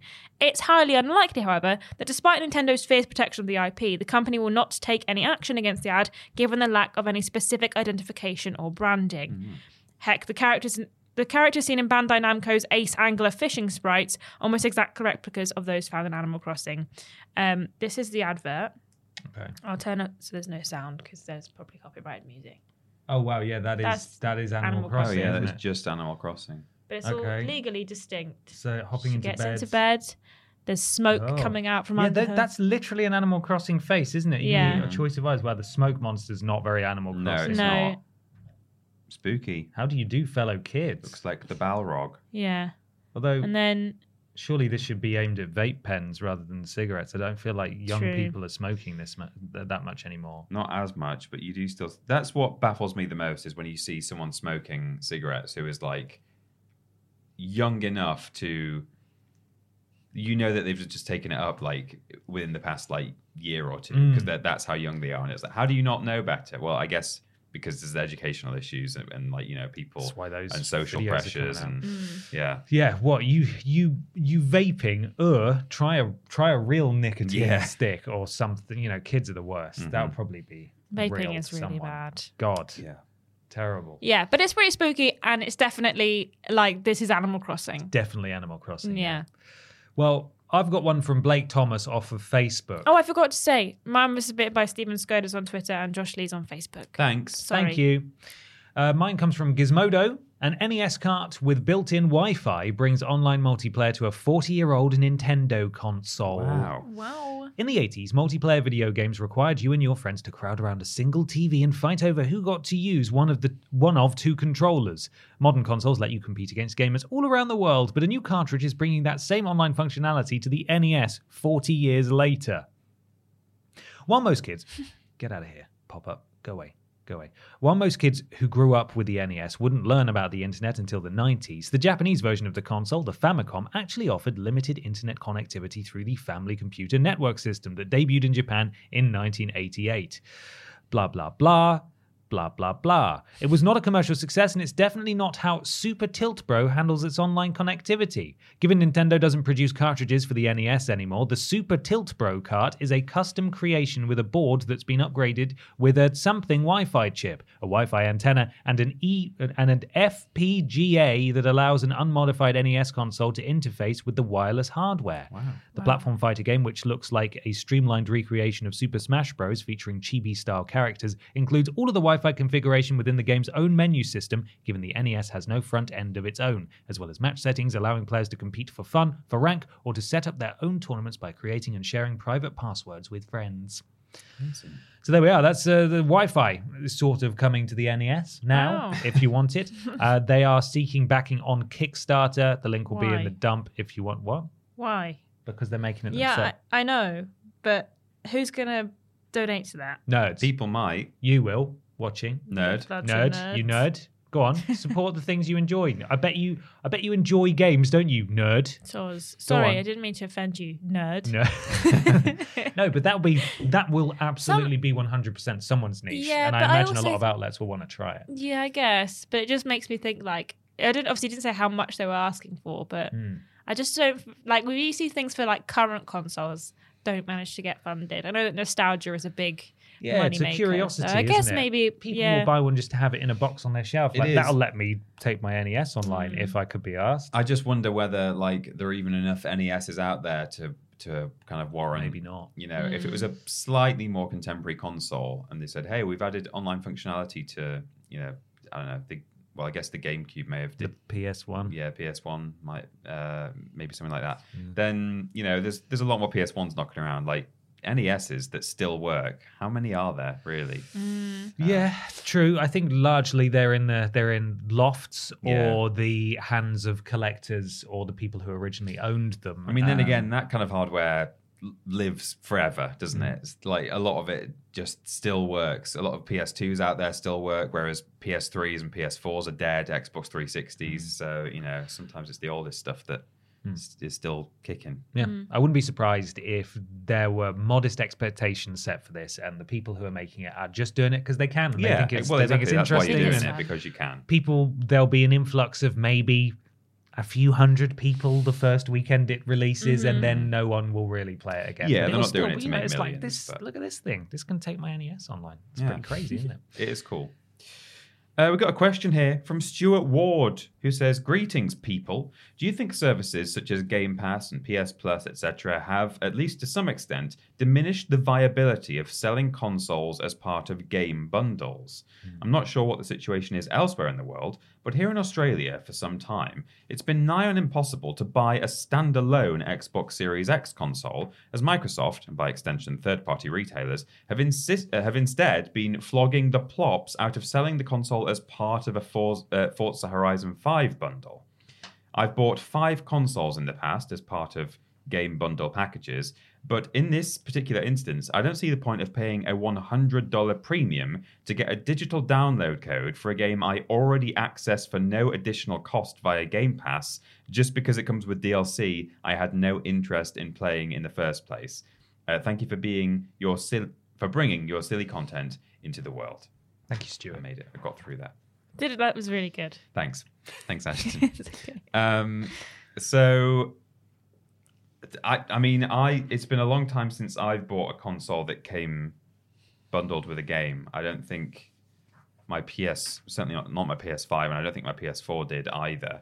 Um, but yeah, I can definitely see the point here, which is that if if it's the it's the fact that you're struggling to find just the option to get it on its own that is like the, the frustrating thing there because you know if you had one or the other then yeah anyone who's like genuinely really interested in Forza Horizon 5 uh, and the DLC then yeah they can get that bundle and that's great. But um, the the problem isn't necessarily that that exists. It's that it's so difficult to just get a standalone one which I've never really like known that to be an issue. Even back in the days when I was buying bundled consoles, um, there always seemed to be the option to just get a standalone one if you wanted to. Um, so I'm I just feel feel bad for you, son, and other people in Australia, Nerds. Nerds. and other people in Australia, and perhaps in in other nations as well, maybe facing this issue. That's frustrating to like have to basically pay a premium for something that you don't need. Um, I mean, like the the way that Game Pass and PS Plus factors into it as well. I mean, by definition, games that are going to come bundled with consoles in those those bundle deals are generally going to be like big name first party games, and those games also, therefore, by definition, by definition, are going to be the sort of thing that is on Game Pass. So there's kind of like an, an unavoidable crossover there. Um, but then on the other hand, you would hope that you'd like to think that Microsoft would make the decision or, or be smart enough to think, oh well, are people going to want to pay a premium for like this specific game when you can already get it on Game Pass? So I don't know. At least the DLC in this case uh, is is something that you are getting uh, as an extra, but uh, I, I'm not sure. Like, it's certainly not the the primary like the, the the the primary issue when you think of Game Pass and PS Plus as you know something that uh, is is going to cause problems to people. Like, oh, is it going to affect bundled consoles? But the fact that you're struggling to find a standalone uh, that that seems to be more the problem than the fact that Game Pass exists. I would say. When I bought my PlayStation 5 last year, the only um like console I could find came bundled with an extra controller. Yeah. And I didn't want to have to pay for an extra controller. I'd rather have just paid for the PlayStation 5 because I did not need a second controller. Um, but I didn't have a I didn't have a choice. But I wanted a PlayStation 5 and that was all that was on option. Or, like you say, with bundled in with a game that I either wasn't going to play or that I had already played um, or had already ordered.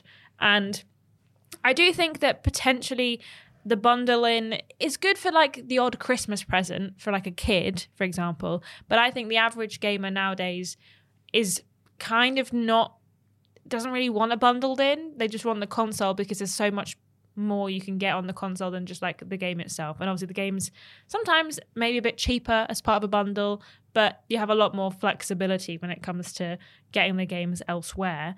Um I do think, however, that the idea of cloud gaming and digital downloads are maybe the thing that's killing the bundle. Because I think that if you could only get games in physical copies that in disc form that you had to go to the game shop with your pocket money like Peter used to do hmm. and buy your game I think a bundle would be great because it's a two for one one shop I'm not to come back later to get a different game. Brilliant. But nowadays, with the digital download and the digital storefront and cloud gaming, it's so much easier to just like access it as soon as you get home. You've not got to really worry about having to put the disc in and um, you know, get that plastic off the disc, put the disc in, wait for the disc to install the game. Obviously, you've still got to install the game, but you can have pre-bought it, have have it ready to go before you even got the console. So I do think that it it is. Ki- I'm not killing it. I don't think it's necessarily like there's the the Venn diagram does not necessarily overlap, and the, the causation of one is not. They don't really connect, but I do think that a bundle in is kind of a dying trend. Um, whether that's to do with cloud gaming or not, I'm not sure. So I do think it's interesting that Xbox in particular is doubling down, seemingly doubling down. I haven't, I I haven't bought a console bundle in a long time, and the last one I probably got was the PS4, which came with Killzone Shadowfall, uh, or the Switch that we have that came with uh, Super Mario Odyssey. Except that was a digital digital code, not a physical game in there. Uh, I'd say it definitely the issue that Stuart's talking about definitely applies more to Xbox than PlayStation Yeah. because PS Plus and its various tiers are not equatable with Game No. Pass in any way, No. uh, particularly in regards to the fact that a PlayStation console could still conceivably be bundled with an exclusive, and that would make perfect sense because those are not available No, those On aren't. on, PlayStation on Plus. PlayStation Plus Yeah. by and large. Whereas on Game Pass, all of those exclusives are day one uh, on Game Pass. So perhaps it makes more sense for Xbox bundles to be with big third party titles. I'm not entirely sure. But you're right in that the, the core gaming audience will know if you're going to go and buy an Xbox, you probably just want the Xbox because Game Pass is the best deal. You don't necessarily want a, a physical game that you know you're going to pay extra for that you can just get on Game Pass, as Stuart says. Um, so I imagine that they still do it because it's recognizable to people who aren't in that conversation and who don't necessarily really know what Game Pass is, or even if they do, don't want to sign up for another subscription. They just want the Xbox and then they get a game right out of the gate. They can make a decision later. And it looks shiny on the shelves to have a console with like half the box taken over by uh, you know fluorescent Forza branding and stuff. It just looks attractive and appealing. Um, but you're right in that it, I think Game Pass does impact the appeal of bundles. Uh, but as far as PlayStation goes, I don't think it's necessarily the same because their No. deal is different. Um, yeah, there we are. Hope you managed to get a console on its own. Mm. And of course, bundles don't really. I suppose they could apply to the Series S, couldn't they? Mm. Because if you if, if it's they give away digital digital code, code, then yeah. that could work. But even so, it's a bit of a it's a bit of a stretch. Anyway, let mm. us know what you think. For now, though, it's time for the big discussion. Mm-hmm. Big discussion time, time for the big discussion. And the story, the saga simply will not end. we'll be hearing about this until the heat death of the universe. This question comes from Jack Bradshaw on Patreon. Ahoy, hoy, BAP. Hope you're all well. What are your guys' thoughts on the Activision Microsoft merger being rejected by UK regulators? So that was the big story this week. Uh, the latest twist in the tale. I've got a write up here from VGC. Bear with me. It will explain what is going on at the current time. After months of investigation, the regulator published its final report on the 69 nice billion deal on Wednesday and said it had prevented it over concerns it would alter the future of the fast-growing cloud gaming market, leading to reduced innovation and less choice for UK gamers over the years to come. That's what we said. The decision is the most significant yet in Microsoft's battle to get the acquisition over the line. The UK regulator is seen as one of the most influential in deciding the deal's fate alongside the EU and the US. In the US, the Federal Trade Commission is suing Microsoft in a bid to block the deal over competition concerns, and the EU is still investigating. Microsoft has confirmed it will appeal the CMA's decision. The UK regulator wrote The CMA has prevented Microsoft's proposed purchase of Activision over concerns the deal would alter the future of the fast growing cloud gaming market, leading to reduced innovation and less choice for UK gamers over the years to come. In a statement, Microsoft's president Brad Smith said the company was disappointed by the CMA's decision and claimed it would appeal. We remain fully committed to this acquisition and will appeal. The CMA's decision rejects a pragmatic path to address competition concerns and discourages, technology, innovation, and investment in the United Kingdom. We've already signed contracts to make Activision Blizzard's popular games available on 150 million more devices, and we, re- we remain committed to reinforcing these agreements through regulatory remedies. We're especially disappointed that after lengthy deliberations, this decision appears to reflect a flawed understanding of this market and the way the relevant cloud technology actually works. Bobby Kotick, Boo! Hate that guy. hiss. I wrote pause for boos.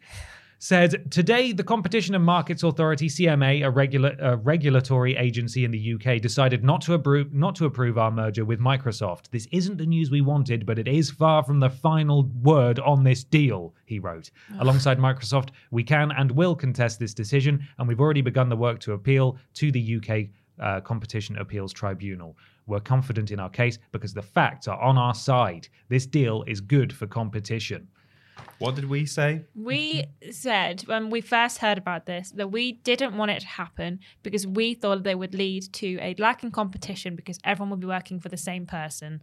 And it would mean that these companies wouldn't be vying for Right, attention from the consumer and wouldn't be putting as much effort in because they wouldn't have to fight against as many people because they technically all fell under the same umbrella. Yeah, but what's surprising here, I think, is the reference to cloud gaming. That's the weirdest thing about this story to me. It's not that they've just said, "Oh, it's it's bad for competition" in the sense that all not actually all, I'm being No. hyperbolic, but all, all the developers or pub slash publishers would be, it's all one big company. There's no competition anymore.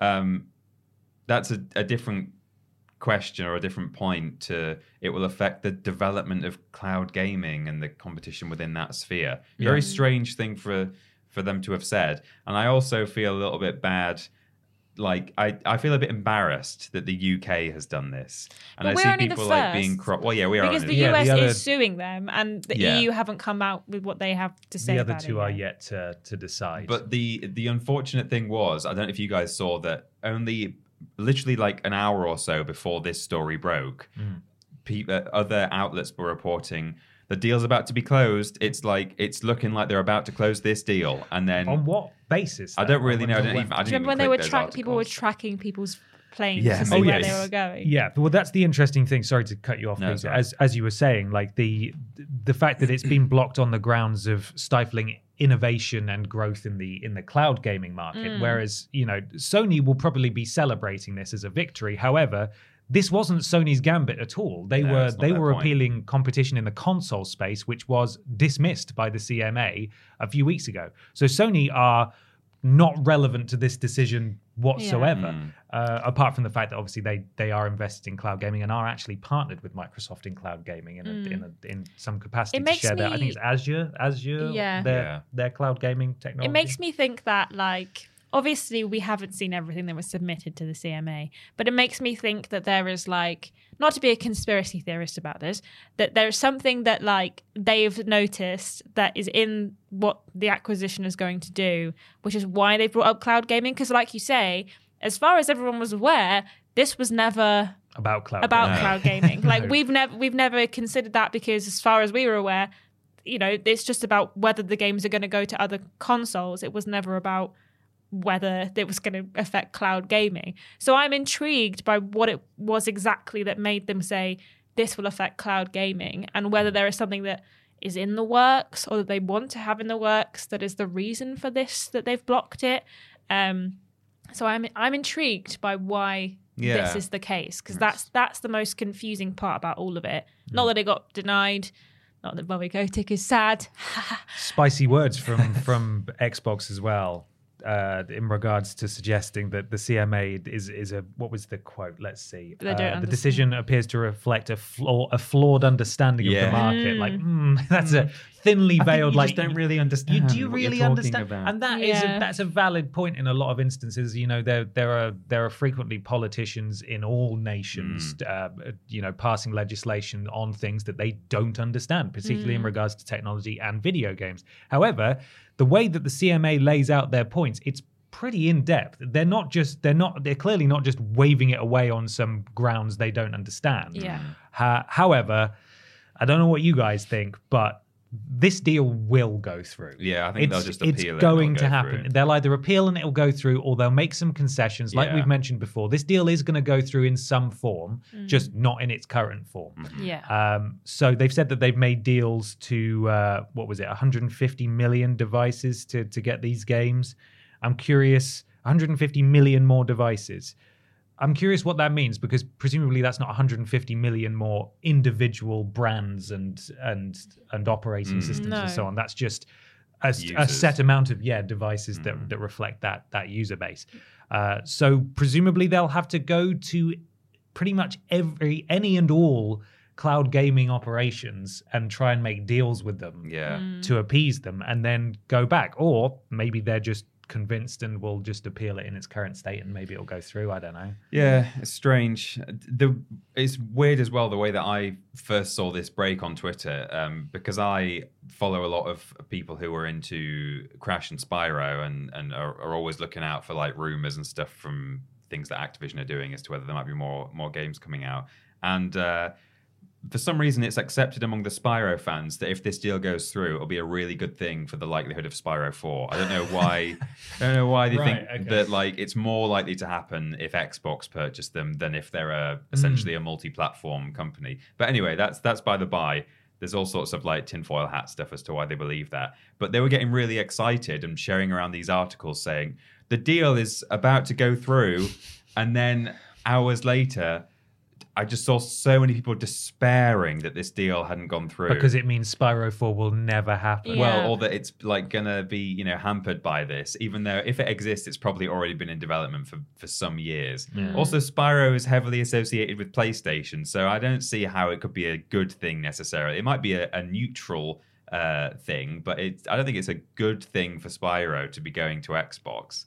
Um, but yeah, very strange way for me, for me to see it all happen. All these Spyro fans being sad that the UK had like blocked this deal. it's like the question we got a few weeks ago about how don't don't you wish games coverage was it was it back in a simpler time? Yeah. Because like, I'm tired of talking about mer- mergers and acquisitions. We at a very very very base level barely know what we're talking Yeah. about, uh, and. Then you then when the fandoms start getting involved, they do make these wild assumptions Mm-hmm. Yeah. like merger equals Spyro 4. Yeah. Like, what are you talking about? What are you talking about? Uh, I'm just so sick of hearing about this. I, uh, what I sincerely hope is that the now that the clearly the the the competitiveness in the console space argument is put to one side, which is where we saw sort of like Xbox bearing its ass saying, "I've- "We've got no games, and PlayStation has all the games," and PlayStation saying, "Well, you can't buy up anything you want." Final Fantasy 16 coming exclusively Yeah. to PlayStation. Hmm. Like I was just I was sick of hearing that. I hope that we're past that point now because I really it sometimes it can be fun, but I really detest when billion trillion dollar companies try to be relatable and act like they're the underdog and Yeah. and try to get public try to get sympathy from the yeah. public as well. It's like absolutely not. If you want to do this ludicrous merger, you go for it. I don't like it, but I'm sick of hearing about it. Don't don't try and pretend that we're buds or that you're suffering somehow.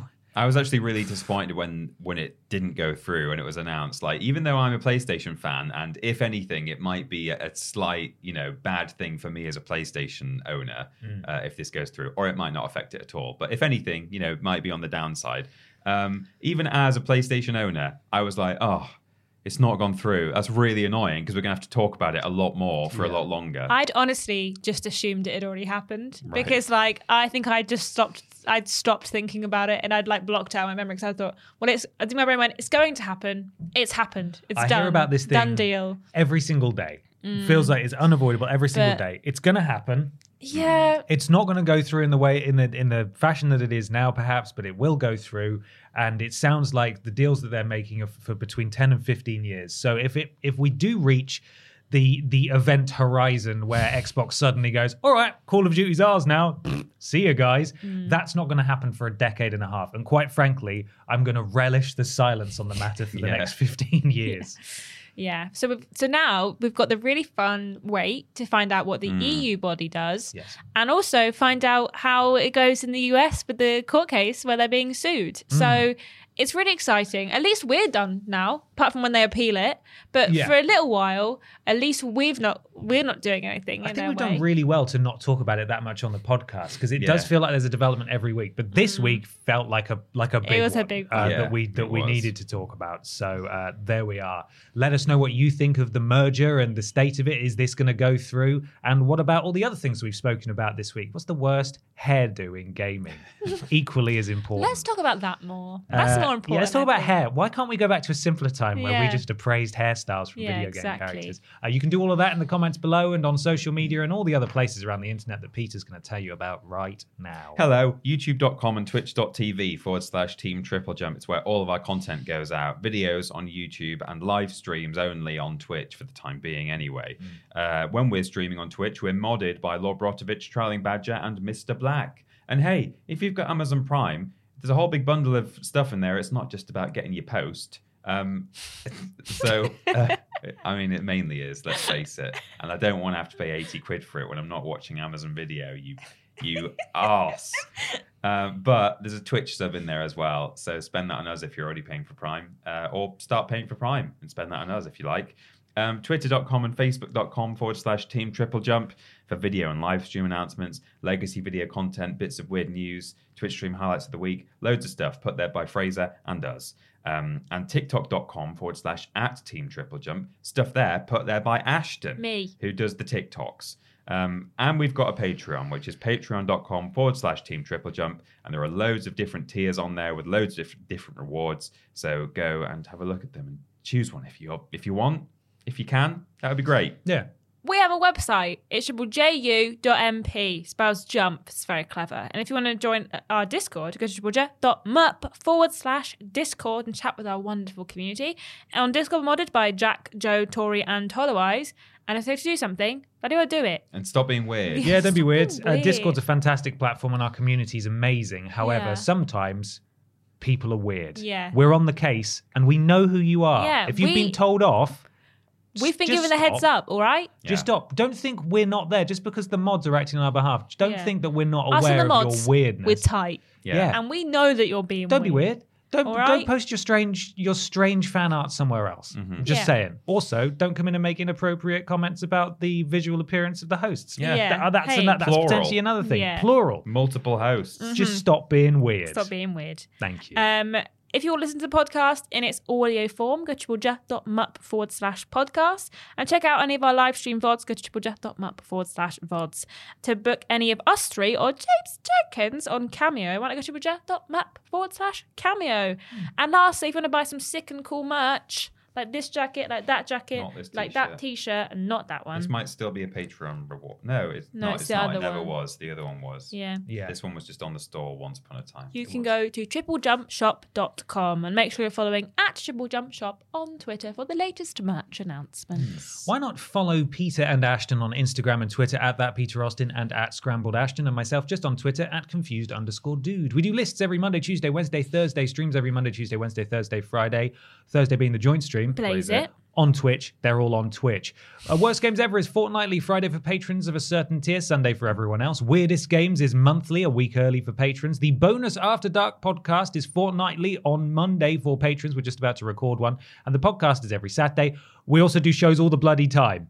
There you go. Yeah. Yeah. Is that good? Thanks. Yeah. I did miss that. Why not leave a five star review on your platform of choice? It helps something to do with Al Gore's rhythms, and we'd appreciate it. It only takes a moment of your time.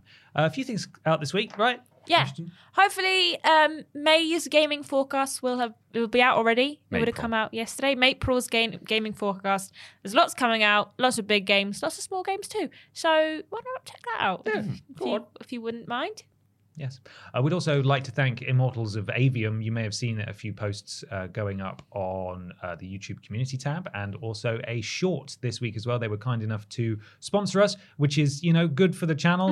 And also, the game actually looks kind of cool. Yeah. Uh, and we're not being paid to say that, but just to be clear, uh, if you want to go watch the short, we'd appreciate it. It would help us out a lot. Why not leave a like? Um, that would also be lovely. Thank you very much. Mm. There's also a delicious uh, worst games ever Die Hard Viennetta coming out. Um, that'll be next week, right? We've only No. just Nope. It's meant It's this week. this week. we only just recorded it though. We did. Wow. It's you had been- COVID. You had COVID last week.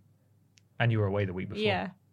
So yeah, so it just So has to be this turned week. around It had really to be quick. turned around really quick. yeah. Oh well, good luck, James Jenkins. I didn't realize that was how short it was, but yeah, it's because Yeah. I was off for an extra week. Yeah. Oh man, okay. Good luck. Good luck, James. Yeah. We'll have to record another one next week, just Yeah. just to get us back on track. Yeah. Right. Okay. Cool. Well, yeah, it's coming out.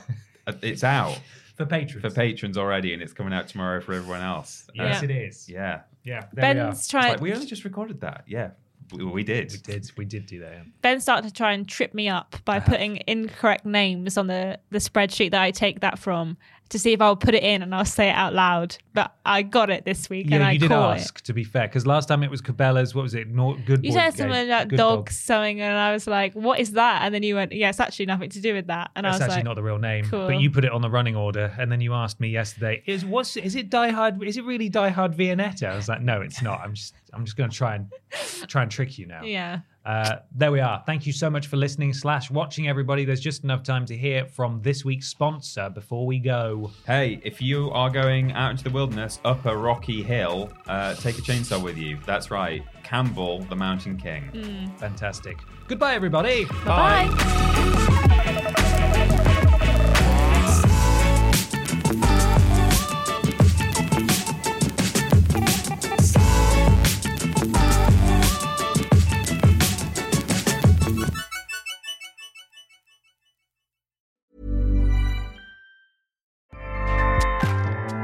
ACAST powers the world's best podcasts. Here's a show that we recommend. The Real Housewives is a guilty pleasure for most, but if you're looking to not feel guilty about that pleasure, tune in to Everything Iconic with me, Danny Pellegrino, where I break down all the messy moments and behind the scenes antics of Bravo's popular franchise. And on Everything Iconic, I also interview celebrity guests like Kelly Ripa, Keke Palmer, Drew Barrymore, Cameron Diaz, and more about their guilty pleasures, their past work, and so much more. So if you're pop culture obsessed and find yourself watching way too much reality TV like me, tune in to Everything Iconic with Danny Pellegrino wherever you listen to podcasts. ACAST helps creators launch, grow, and monetize their podcasts everywhere. ACAST.com.